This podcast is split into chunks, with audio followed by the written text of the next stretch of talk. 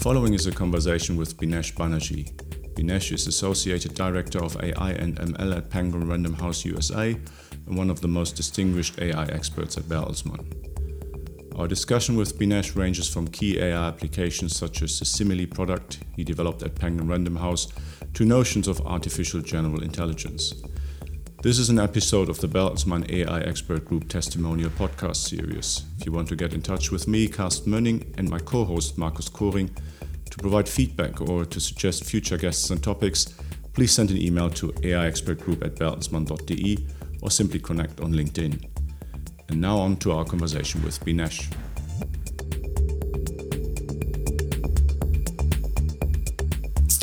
So yeah, welcome everybody. We are with Binesh Banerjee today. Um, we are actually on the final day of the Bertelsmann Data Exchange Week. Lots of activities around everything related to data and the data and AI community at Bertelsmann. And um, we're in the fortunate position that because of these activities, uh, Binesh is with us today. Came over from the US. He's based um, Penguin Random House, New York. Binesh is the Associate Director of AI and Machine Learning at Penguin Random House US. And SSI is part of the Bertelsmann Data Exchange Week, which took place from the 7th of October until this very day. Effectively, he had a presentation on some of his exciting work uh, in the AI and machine learning domain in particular a certain product he developed over the years and which is now widely used throughout Penguin Random House, I dare say. So um, we'll kick off discussions with um, the usual question, uh, which is Binesh. If you just for those people in the podcast who haven't come across you, you know, just introduce yourself very briefly. Say, you know, what you've done in the area of AI, how you got into AI in the first place, and the sort of thing which got you into your particular role at Penguin Random House, please. All right. Well, I mean, uh, AI is what drew me into computer science to begin with, like way back when, when I was 14. I saw War Games and uh, Terminator, and I was like, that's what I want to do. Um, so, yeah, so uh, that was well before college. Um, so, when I went to college, I was, I, I actually was, and this is back in the late 80s, early 90s, I was uh, looking into like neural networks. The expert systems were a big thing back then. I was never a big fan of expert systems. There were interesting discussions with the with the with the professor about you know because he was big on expert systems and I was big on neural networks. So we would have interesting discussions about that. But yeah, so I've been I've been interested in it for a long like that was what drew me into it in the beginning. Um, of course, there was the various AI winters, and so I was not doing that professionally until I'm going to say about 10 years ago uh, when I started doing stuff again at PRH.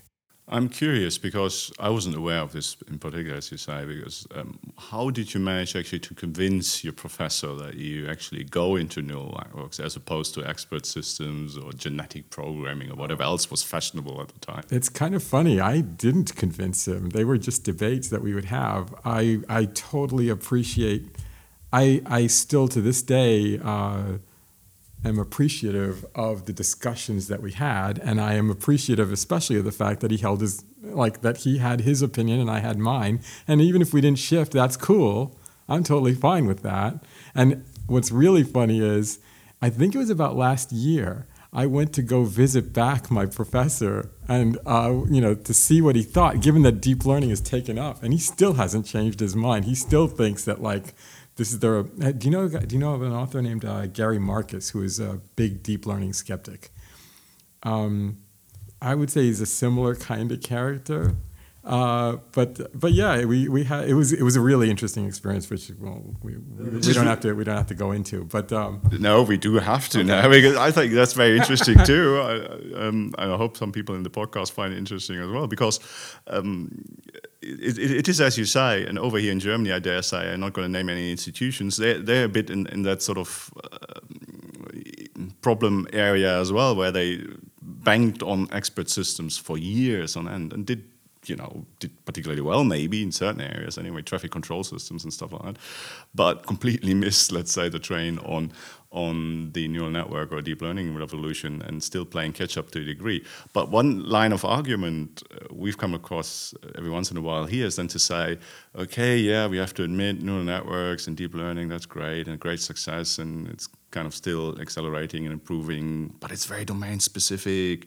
And if we want to do general intelligence or human level intelligence one point, then clearly something else has to come back into the mix. And that, amongst other things, could be expert systems or uh, something a little bit more rule driven, let's say that that's, that way.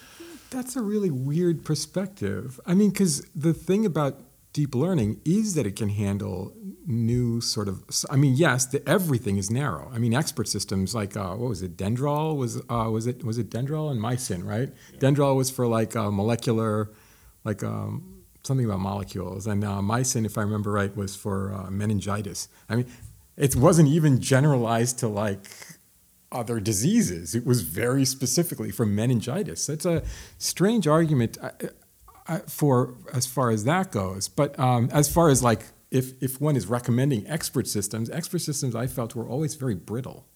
Like if you went slightly outside of what they, I mean, there was always the whole interviewing process with the domain expert. Um, I, as far as as far as the general in, general AI um, or AGI, right? Basically. Mm-hmm. Uh, so what it was is that people often say, like I've, i hear this complaint often from Gary Marcus types, mm-hmm. right? Mm-hmm. Um, it'd be interesting if Gary Marcus heard this, but anyway. keep it internal to start off with. anyway, um, people often say, "Oh, well, you know, I, I didn't have to show my, my four-year-old child." Mm. 10,000 examples of giraffes yeah. before it could learn giraffes. So there must be something that we're missing. Mm. And I argue we're not missing anything because let's take your four year old child and I will show your four year old child 100,000 examples of QR codes right? Half of which are odd numbers and half of which are even numbers. And I'll bet you I will never get any other answer other than that's a bunch of dots. And I think the critical thing that they are missing is evolution. That four year old child is not four years old, that four year old child is 50 million years old. That's a great argument because um, Yann LeCun at New York University, amongst other things, of course, I, I think I might get this slightly wrong, but um, so yeah, let's hope this is only internal. So Yann LeCun is like, you know, these people are talking crazy stuff. But I think that his line of argument, when bizarrely enough, he's also quote, quoting four-year-olds. so four-year-olds might be some threshold, I don't know. But he's basically saying, you know, ask a four-year-old, any four-year-old, what causes wind, wind to blow. And the majority of them might ask, answer, or, or one quite possible answer would be, it's the leaves the, the leaves of the tree they're shaking and that produces the wind. Okay. And it's the same thing. It's, it's not because they're stupid. Yeah. It's because they haven't evolved or they haven't gained that level of experience or understanding that that is actually the other way around and and cause cause and, and effect. Um, and and so same line of argument basically saying okay you can't just say deep learning is stupid because you know it hasn't simply evolved to that point of view. Mm-hmm. But again, I mean, it's a philosoph- philosophical question, maybe, and and and um, the interesting bit for our audience, particular, will be um, before we go off on completely different tangent, uh-huh. is how does that all apply to the world of Bertelsmann, in particular to your work at Penguin Random House and the publishing business in particular? I mean, clearly you are very interested in these topics and these discussions and these mm-hmm. thoughts, mm-hmm. and, and clearly there got to be some sort of relationship to the work you do. And you know, if, if you sort of try to, to make this connection, what what, what oh, how does it translate it, into your it, daily professional life? It translates nearly perfectly because mm. the the reason that I the thing that I find most interesting interesting about the work. So Simile works. Uh, Simile is the neural network that I that I produced. Right.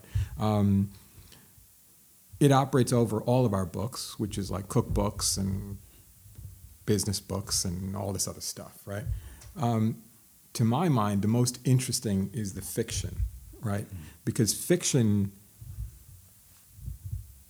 as far as I can tell, fiction, to understand fiction, you need to understand humans and you need to understand that entire 50 million year evolution that we were just talking about, right? Like um, the example that I often use is, and I'm, uh, I'm sure lots of people have heard it. If I might be repeating myself, but uh, I will be repeating myself.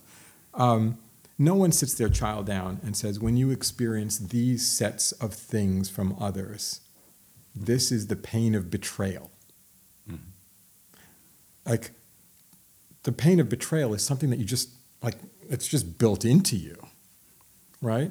Um, and it feels to me that, like, understanding our fiction requires you to understand. Uh, if, if you didn't have, because these, these machines are essentially just rocks, they don't know anything. So if you, like, we can, they can sort of cheat by just doing statistical analysis on text, which is what they are. I mean, even even Simile is doing that, right? But to get it to a real place of actually understanding, take The Martian, right?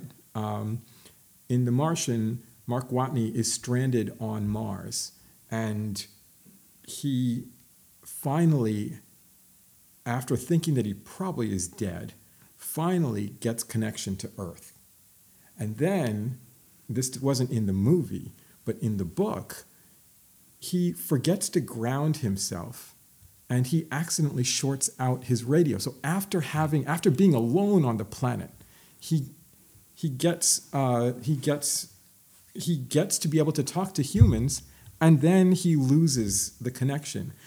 I don't think most people would need to have it explained this sense of loss that he would have, the loneliness that he must have experienced, right? But a machine needs it to be explained. Yeah. So, Binesh, you uh, mentioned simile earlier. So, yeah. maybe for our audience, you can briefly explain what is it. So, you mentioned it's a neural network, but what for? And maybe how did you come across it with this idea? Um, so, uh, so Simile is a neural network uh, that basically takes in all sorts of information about the book. Um, it takes the text, of course, uh, the entire text of the book. It takes the flap copy. It takes the cover. It takes various amounts, various types of uh, tags about the books that we have, and all of which can be null. And on the basis of that, it tries to, it. Um, so the thing, in, as far as supervised learning goes, it's trying to predict back out just the tags, right? But um, in between, it has a whole set of embedding layers. So it has it can it can reduce those books into a set of vectors, and I produce a bunch of them, right? So the visualization that I try to show people um, is uh, there's a two-dimensional one, there's a three-dimensional one. So those are those are purely visualization ones there's a eight-dimensional vector and a 512-dimensional vector that are so the 512-dimensional vector, as you can imagine, is much richer, and so it can maybe maybe by maybe well I might be getting into the weeds here, but uh, but basically um, the in in the three well I'll, I'll just say in the two-dimensional version right there is a region for children's books and there is a region for classics right? So like Jane Austen, Moby Dick, all that will be in classics, and like Clifford the Big Red Dog, and like other things will be in will be in children's. But then there are books like Winnie the Pooh and like Alice in Wonderland, which arguably are both, right? The, the problem is uh, that just spatially in the two-dimensional case, they are on nearly opposite sections because most classic books are not children's; they're adult-oriented books. Um, and so, in the two-dimensional case, it's unable to put there's not there's not representational capacity for it to put to have a children's classic section. But the 512 dimensional one, it can. It will put there will be a five there will be a section there'll be a place for children's classics. Um, and out of curiosity, um, what sort of distance metric, in a way, do you apply to to actually uh, generate this this this cl um, closeness, if you like, in in or spatial closeness in in vector space? What, what sort of um, so really, it's given complete freedom as to where to put those things. I, you know, I am really only optimizing cross entropy on the tags ultimately, but it is given the freedom. And so the, um, I should say, the embeddings in general. Uh, you know, for so in, in general, a big thing that has happened in neural networks is uh, swap, swap, swapping out the uh, sigmoid activation function or the tanh hyperbolic tangent uh, functions for ReLUs. Um, in general, Simile is using uh, random ReLUs. So on the plus side, it's a one. On the negative side, it is a random number between, I think it's a third and an eighth. That's just getting into the weeds, probably. But um, but in on the embedding layers, I use hyperbolic tangent because I don't. The the problem with the ReLUs is that they are unbounded, mm-hmm.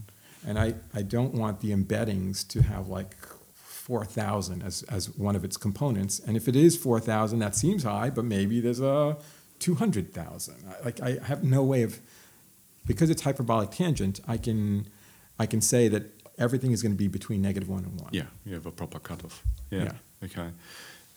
Getting back to your previous train of thought, and and maybe I just get this plain wrong, but um, when you were talking about The Martian and uh, the book versus uh, the the naturally the slightly different uh, movie version of it.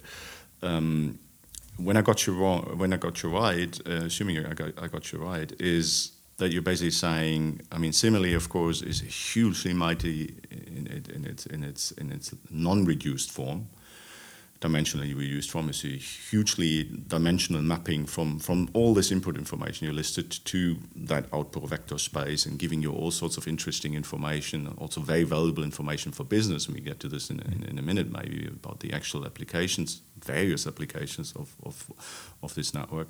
But where you're kind of um, implying that at some point, maybe, um, or, or sort of retracting this a little bit, are you basically saying, and, and this is again a little bit philosophical maybe, that, that emotions like the one uh, Mark, Watney is, of course, experiencing all the way by himself on, on, a, on a remote planet, um, that that could be a simulation. Is that more like a simulation a neural network could achieve uh, some something even more sort of higher dimensional uh, like yours, given the right sort of input information, if you like, and the right mapping? Or in, is, is that what you were kind of, of getting at at that point? Or um, so is it, is it just a simulation, or is it something inherent human, yeah. which uh, whatever deep deep neural net work-based approach we come up with will never manage to actual actually model because it's such a it's kind of it's kind of interesting. Um, well,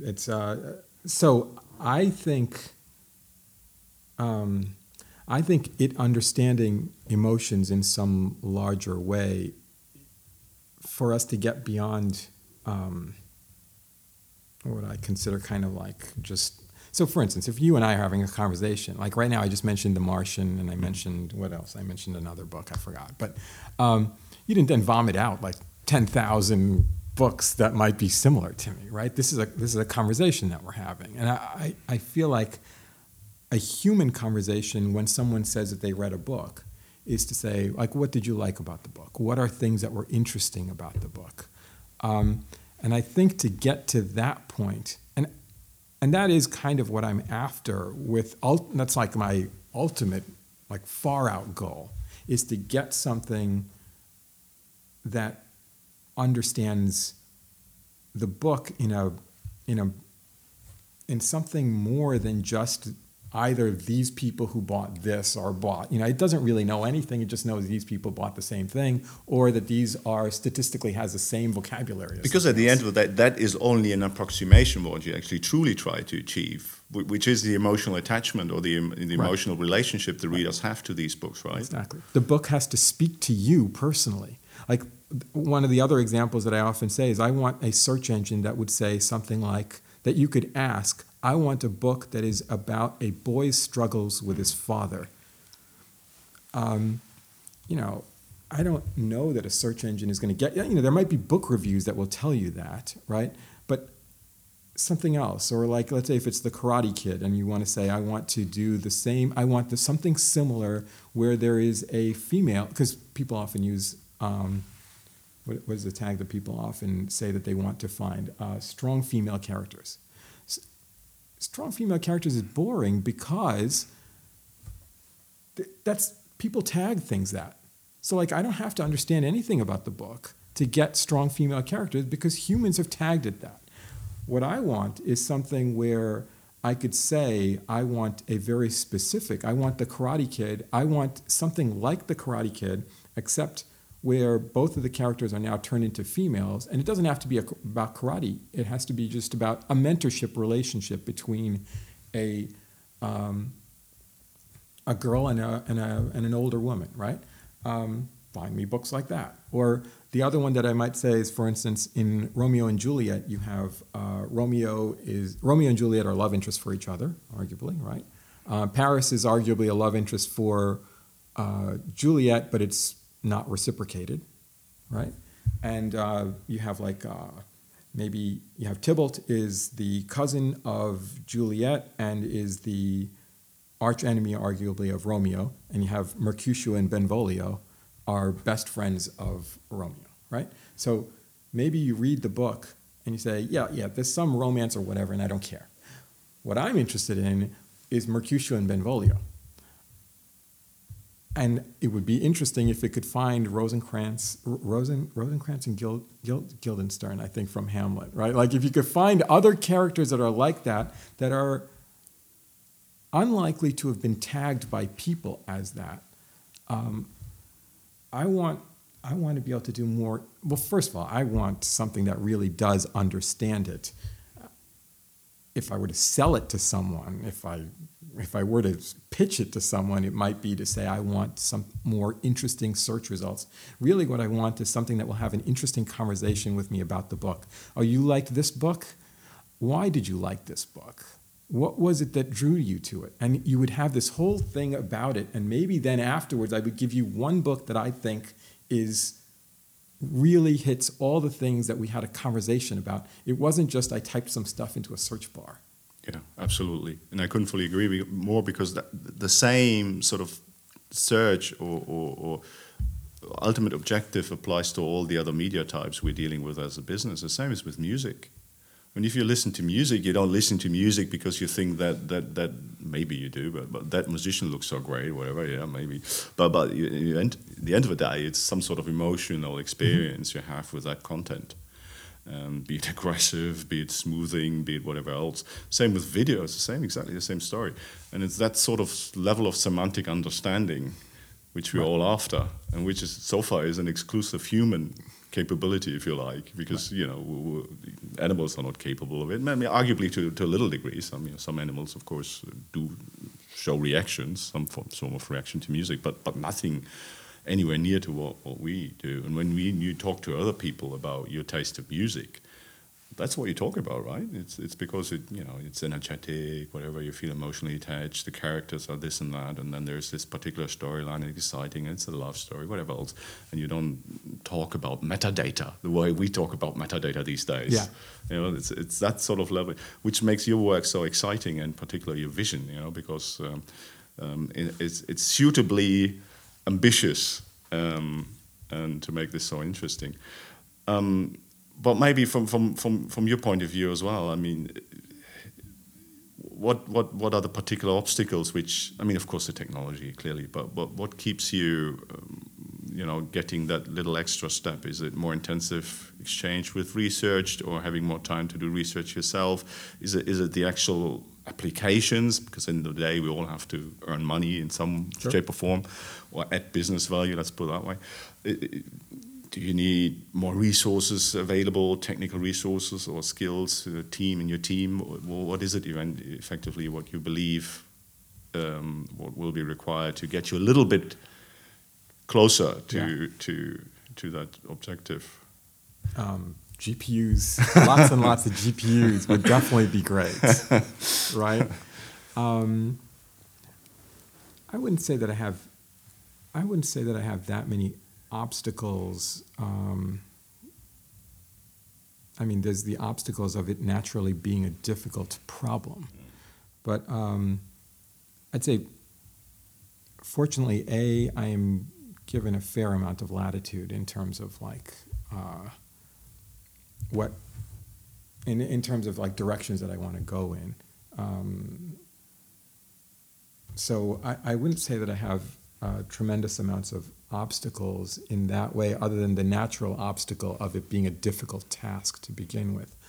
Um, my minor peeve this is this is where it was going my minor peeve is that i'm constantly being told to use these tools like SageMaker or there's a lot of hype in the field. And so I feel like these these big companies have sort of what they seem to be doing is they seem to be proposing things to what I call like you know these huge like these executives way up here, right? And they seem to be pitching, first of all, they seem to be deliberately, I, I feel like when I go to these talks, they seem to be deliberately um, confusing inference and learning. Mm-hmm. So they'll say, oh, you know, if you have if you have this, you can do your machine learning task, and you can just spin up ten thousand instances, and you'll be ten thousand times faster. And they almost never really mean in machine learning; they mean inference that you already have a trained model, and now you can have ten thousand phones. They don't mean learning usually. And if you ask them later on, they'll, they'll admit to it, which means they're lying. right? But the other thing is that, like, um, they, you know, I, I went to a SageMaker one where the person was like, uh, th- this is from a person from Amazon who would say that, like, oh, you know, if your machine learning is running slow, then just spin up multiple instances, and then there you'll have it and I after, so like I, I didn't say anything right then, but afterwards I went to him and I said I know I happen to know that that or I know enough about algorithms that that works for certain types of algorithms, the ones that are embarrassingly parallel, the ones that Hadoop used to do well at, right? But it won't work. It doesn't work in general for things, and especially for deep learning, they are dense matrix multiplications. Whenever people used to talk about multiplication in a sparse in a in a massive environment, it was always sparse matrix multiplication, which is not the domain of deep learning. So those that's my that's my minor little peeve is it seems as if I you know these these things are being pitched to these executives, which then they will then I no one has been for, no one has been forcing me to do any of this, but they keep telling me about it, and I sometimes get the impression that they I am only using these, you know, TensorFlow or I mean PyTorch is my favorite, but mm. that I'm only using these low-level tools because I because I just want to do that. But it's not it's it's more than that. It's like I can't do certain things if I were to use these. Yeah, that's an interesting. It's not fashion. No, no, it's a very interesting point because, of course, are, these are controversial discussions as well, partly in the community. But, but uh, arguably, um, some of the greatest advances in recent times, anyway. I mean. Uh, even backpropagation is not that long ago in a mm-hmm. way, but, but, but is things like dropout, and which are not about you know having so much more compute power or anything else. It's simple ideas which speed up things dramatically and, and don't impact convergence in, in, mm-hmm. in any way, or ideas about learning rate optimization which are counterintuitive but but lead up to super convergence and very, very fast. And no, you're not spinning up hundreds of GPUs or even TPUs, which TPUs in particular might be interesting, but you can't even optimize against them because memory can't be accessed, whatever else. So, you know, very powerful, but uh, when you come from a software engineering point of view, exactly the wrong way to go. and that and and there's so much more to be gained from from applying good old software engineering principles to this domain rather than just launching yet another cluster, um, that seems to be forgotten sometimes, even though there are, of course, parts in the community who do exactly that. They say, oh, okay, yeah, I can spin up yet another, but, but that's not the point. I want to I wanna do good old engineering principles and see where I can make the algorithm more efficient in a different way. And the other one, I wholeheartedly agree. I mean, of course, we have these, these these powerful um, applications and, and, and, APIs made available by the, the Googles and the Microsoft, and they have, of course, they have every right in their existence.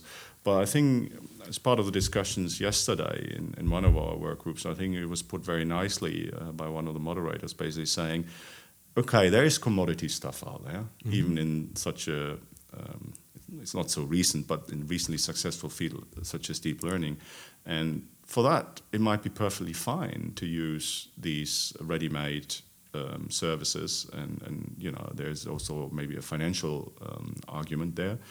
But for these, for those things which are really the differentiator for you, where you can really make a difference, you know, like striving for some more semantic understanding of, of our media content, Jesus Christ, do it yourself. Yeah.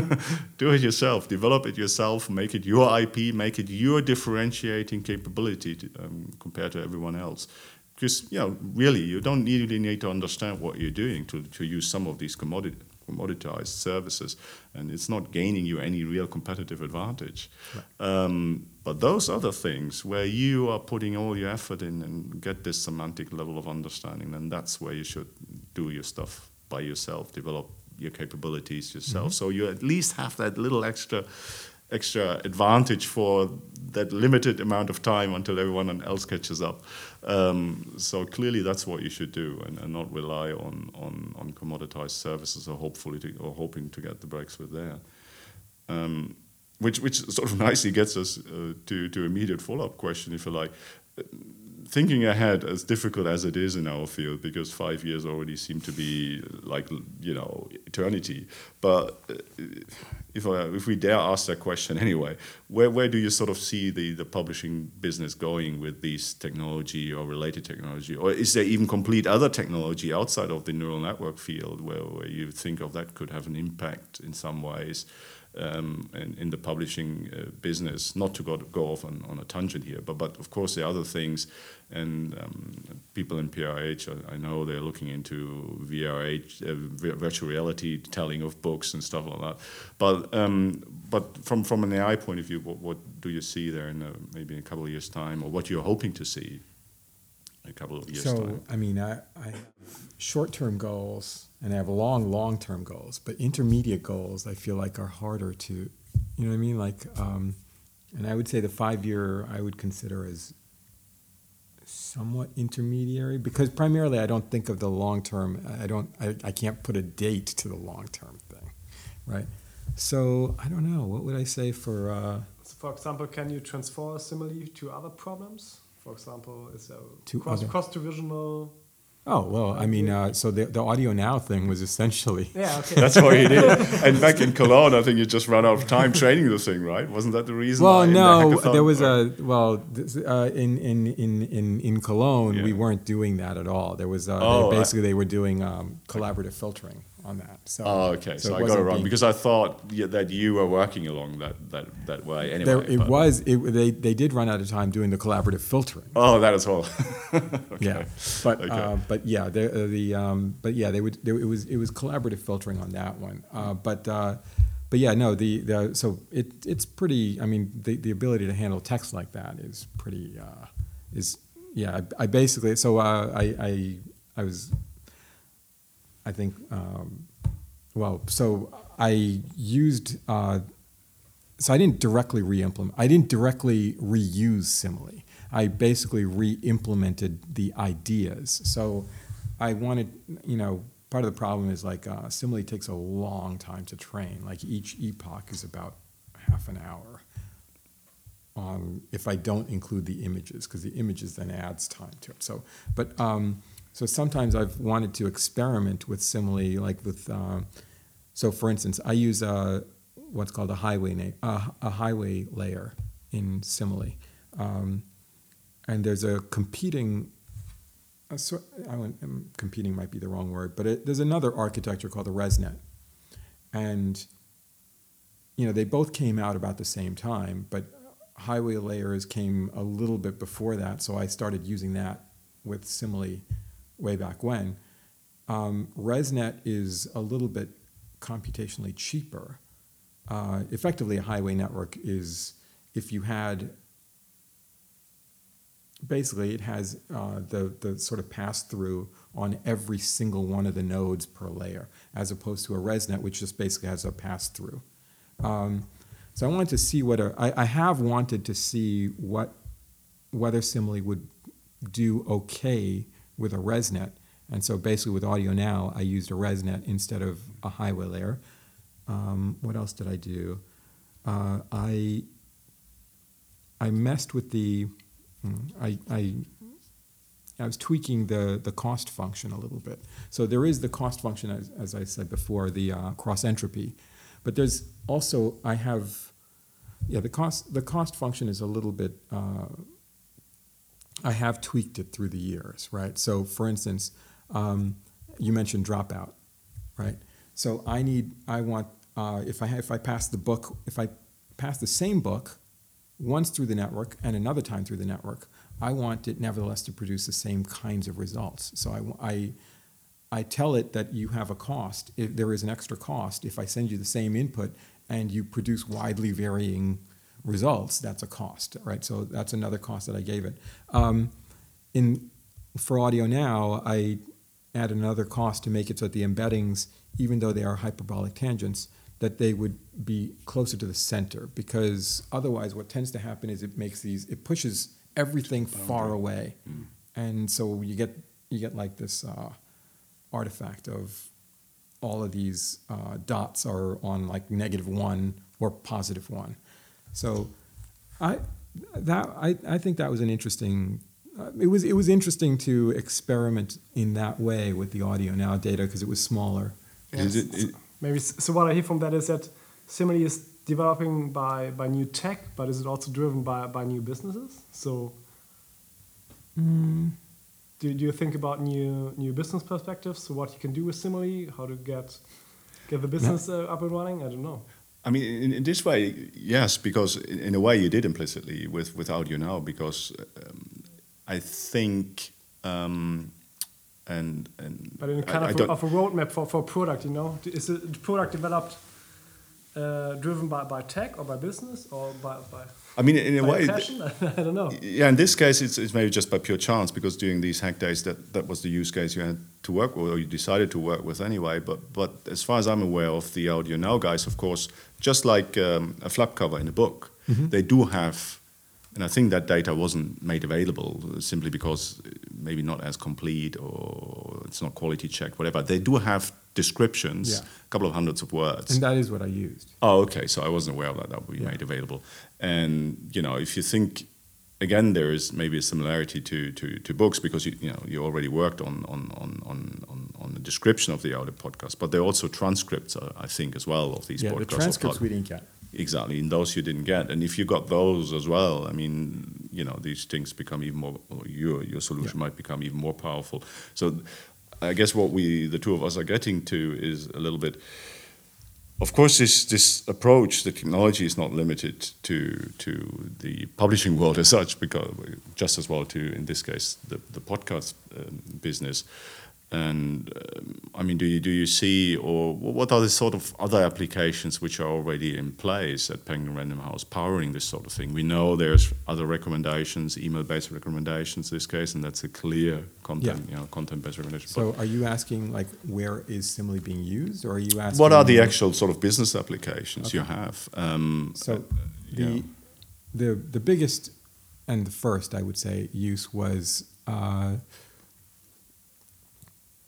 was was sending keywords to Amazon. So Amazon's uh, search engine, basically before, once upon a time there were bookstores, and bookstores are dying, unfortunately, and so most of our sales comes from Amazon, and most of Amazon, when people go there, they come through search, and Amazon gives us five a 500 character budget for telling them what the book is about. The the problem that Random House had was that most of them, most of the books uh, were not using, I would say the vast majority of books were not using the full 500 character, but even worse, a lot of them just didn't have anything, right? And so, uh, you know, first of all, these, these uh, Amazon search tags that we give them are not visible to the consumer. They are just used for search for, for Amazon to do its search. So there's no real downside to like it's not like it's not like a user is going to look at the book and say, "Oh, why did it have?" You know, like Walmart had this problem, and like all these other people had problems because they were tagging things in whatever politically incorrect ways, right? But we don't have that problem because it would not be visible. So uh, that I would think is the most mature solution that we have. Basically, uh, nightly, it runs Simile over the new books and it suggests new tags. If nothing is, um, if nobody does anything, it goes through. So it doesn't demand human like approval. Humans have veto power, so they can say this is inappropriate if they so choose. But if they don't choose, it's going to go right through.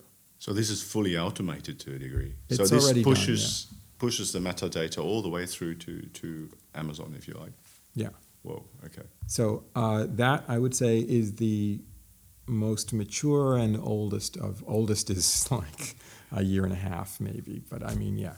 Um, I believe it's being used for uh, the email personalization. There's a, there's an email personalization like people will send. Uh, it's that's another group that's doing it, but they are they are um, they're using something called, or at least they were back then. Um, I don't know what they're using now, but uh, they were using something called LightFM that effectively sort of uh, merges semantic. Um, this is Justin Beaulieu's group, right? Uh, they are combining the s- semantic information that comes from Simile with co-purchase data, and that's how they send out email, rec- you know, email recommendations to people. Um, there's a chat bot that uses. Uh, there's a Facebook chat bot that we use. That uh, yeah, um, yeah. That that uh, that came out of a creativity boot camp. Uh, that was from two years ago. That, that there was a creativity boot camp where they thought um, a chatbot would be a good idea. As a vehicle for recommendations as well. Yeah, the chatbot uses uh, uses Simile for recommendations. Um, there are so because Simile can take arbitrary text and generate these embeddings, and then we can look for them. So like, um, so I I built this thing to want you know to so once a long time ago we had this uh, alliance with uh, a site called Politico, and it would read the text of their articles and recommend um, books on the basis of that. Um, that at the time was not used because it was before Simile existed, but uh, in principle we could do the same thing right now with Simile. Like I, I, I, well, I can take a like a New York Times article or something, and recommend on the basis of that maybe you might be interested in these other books.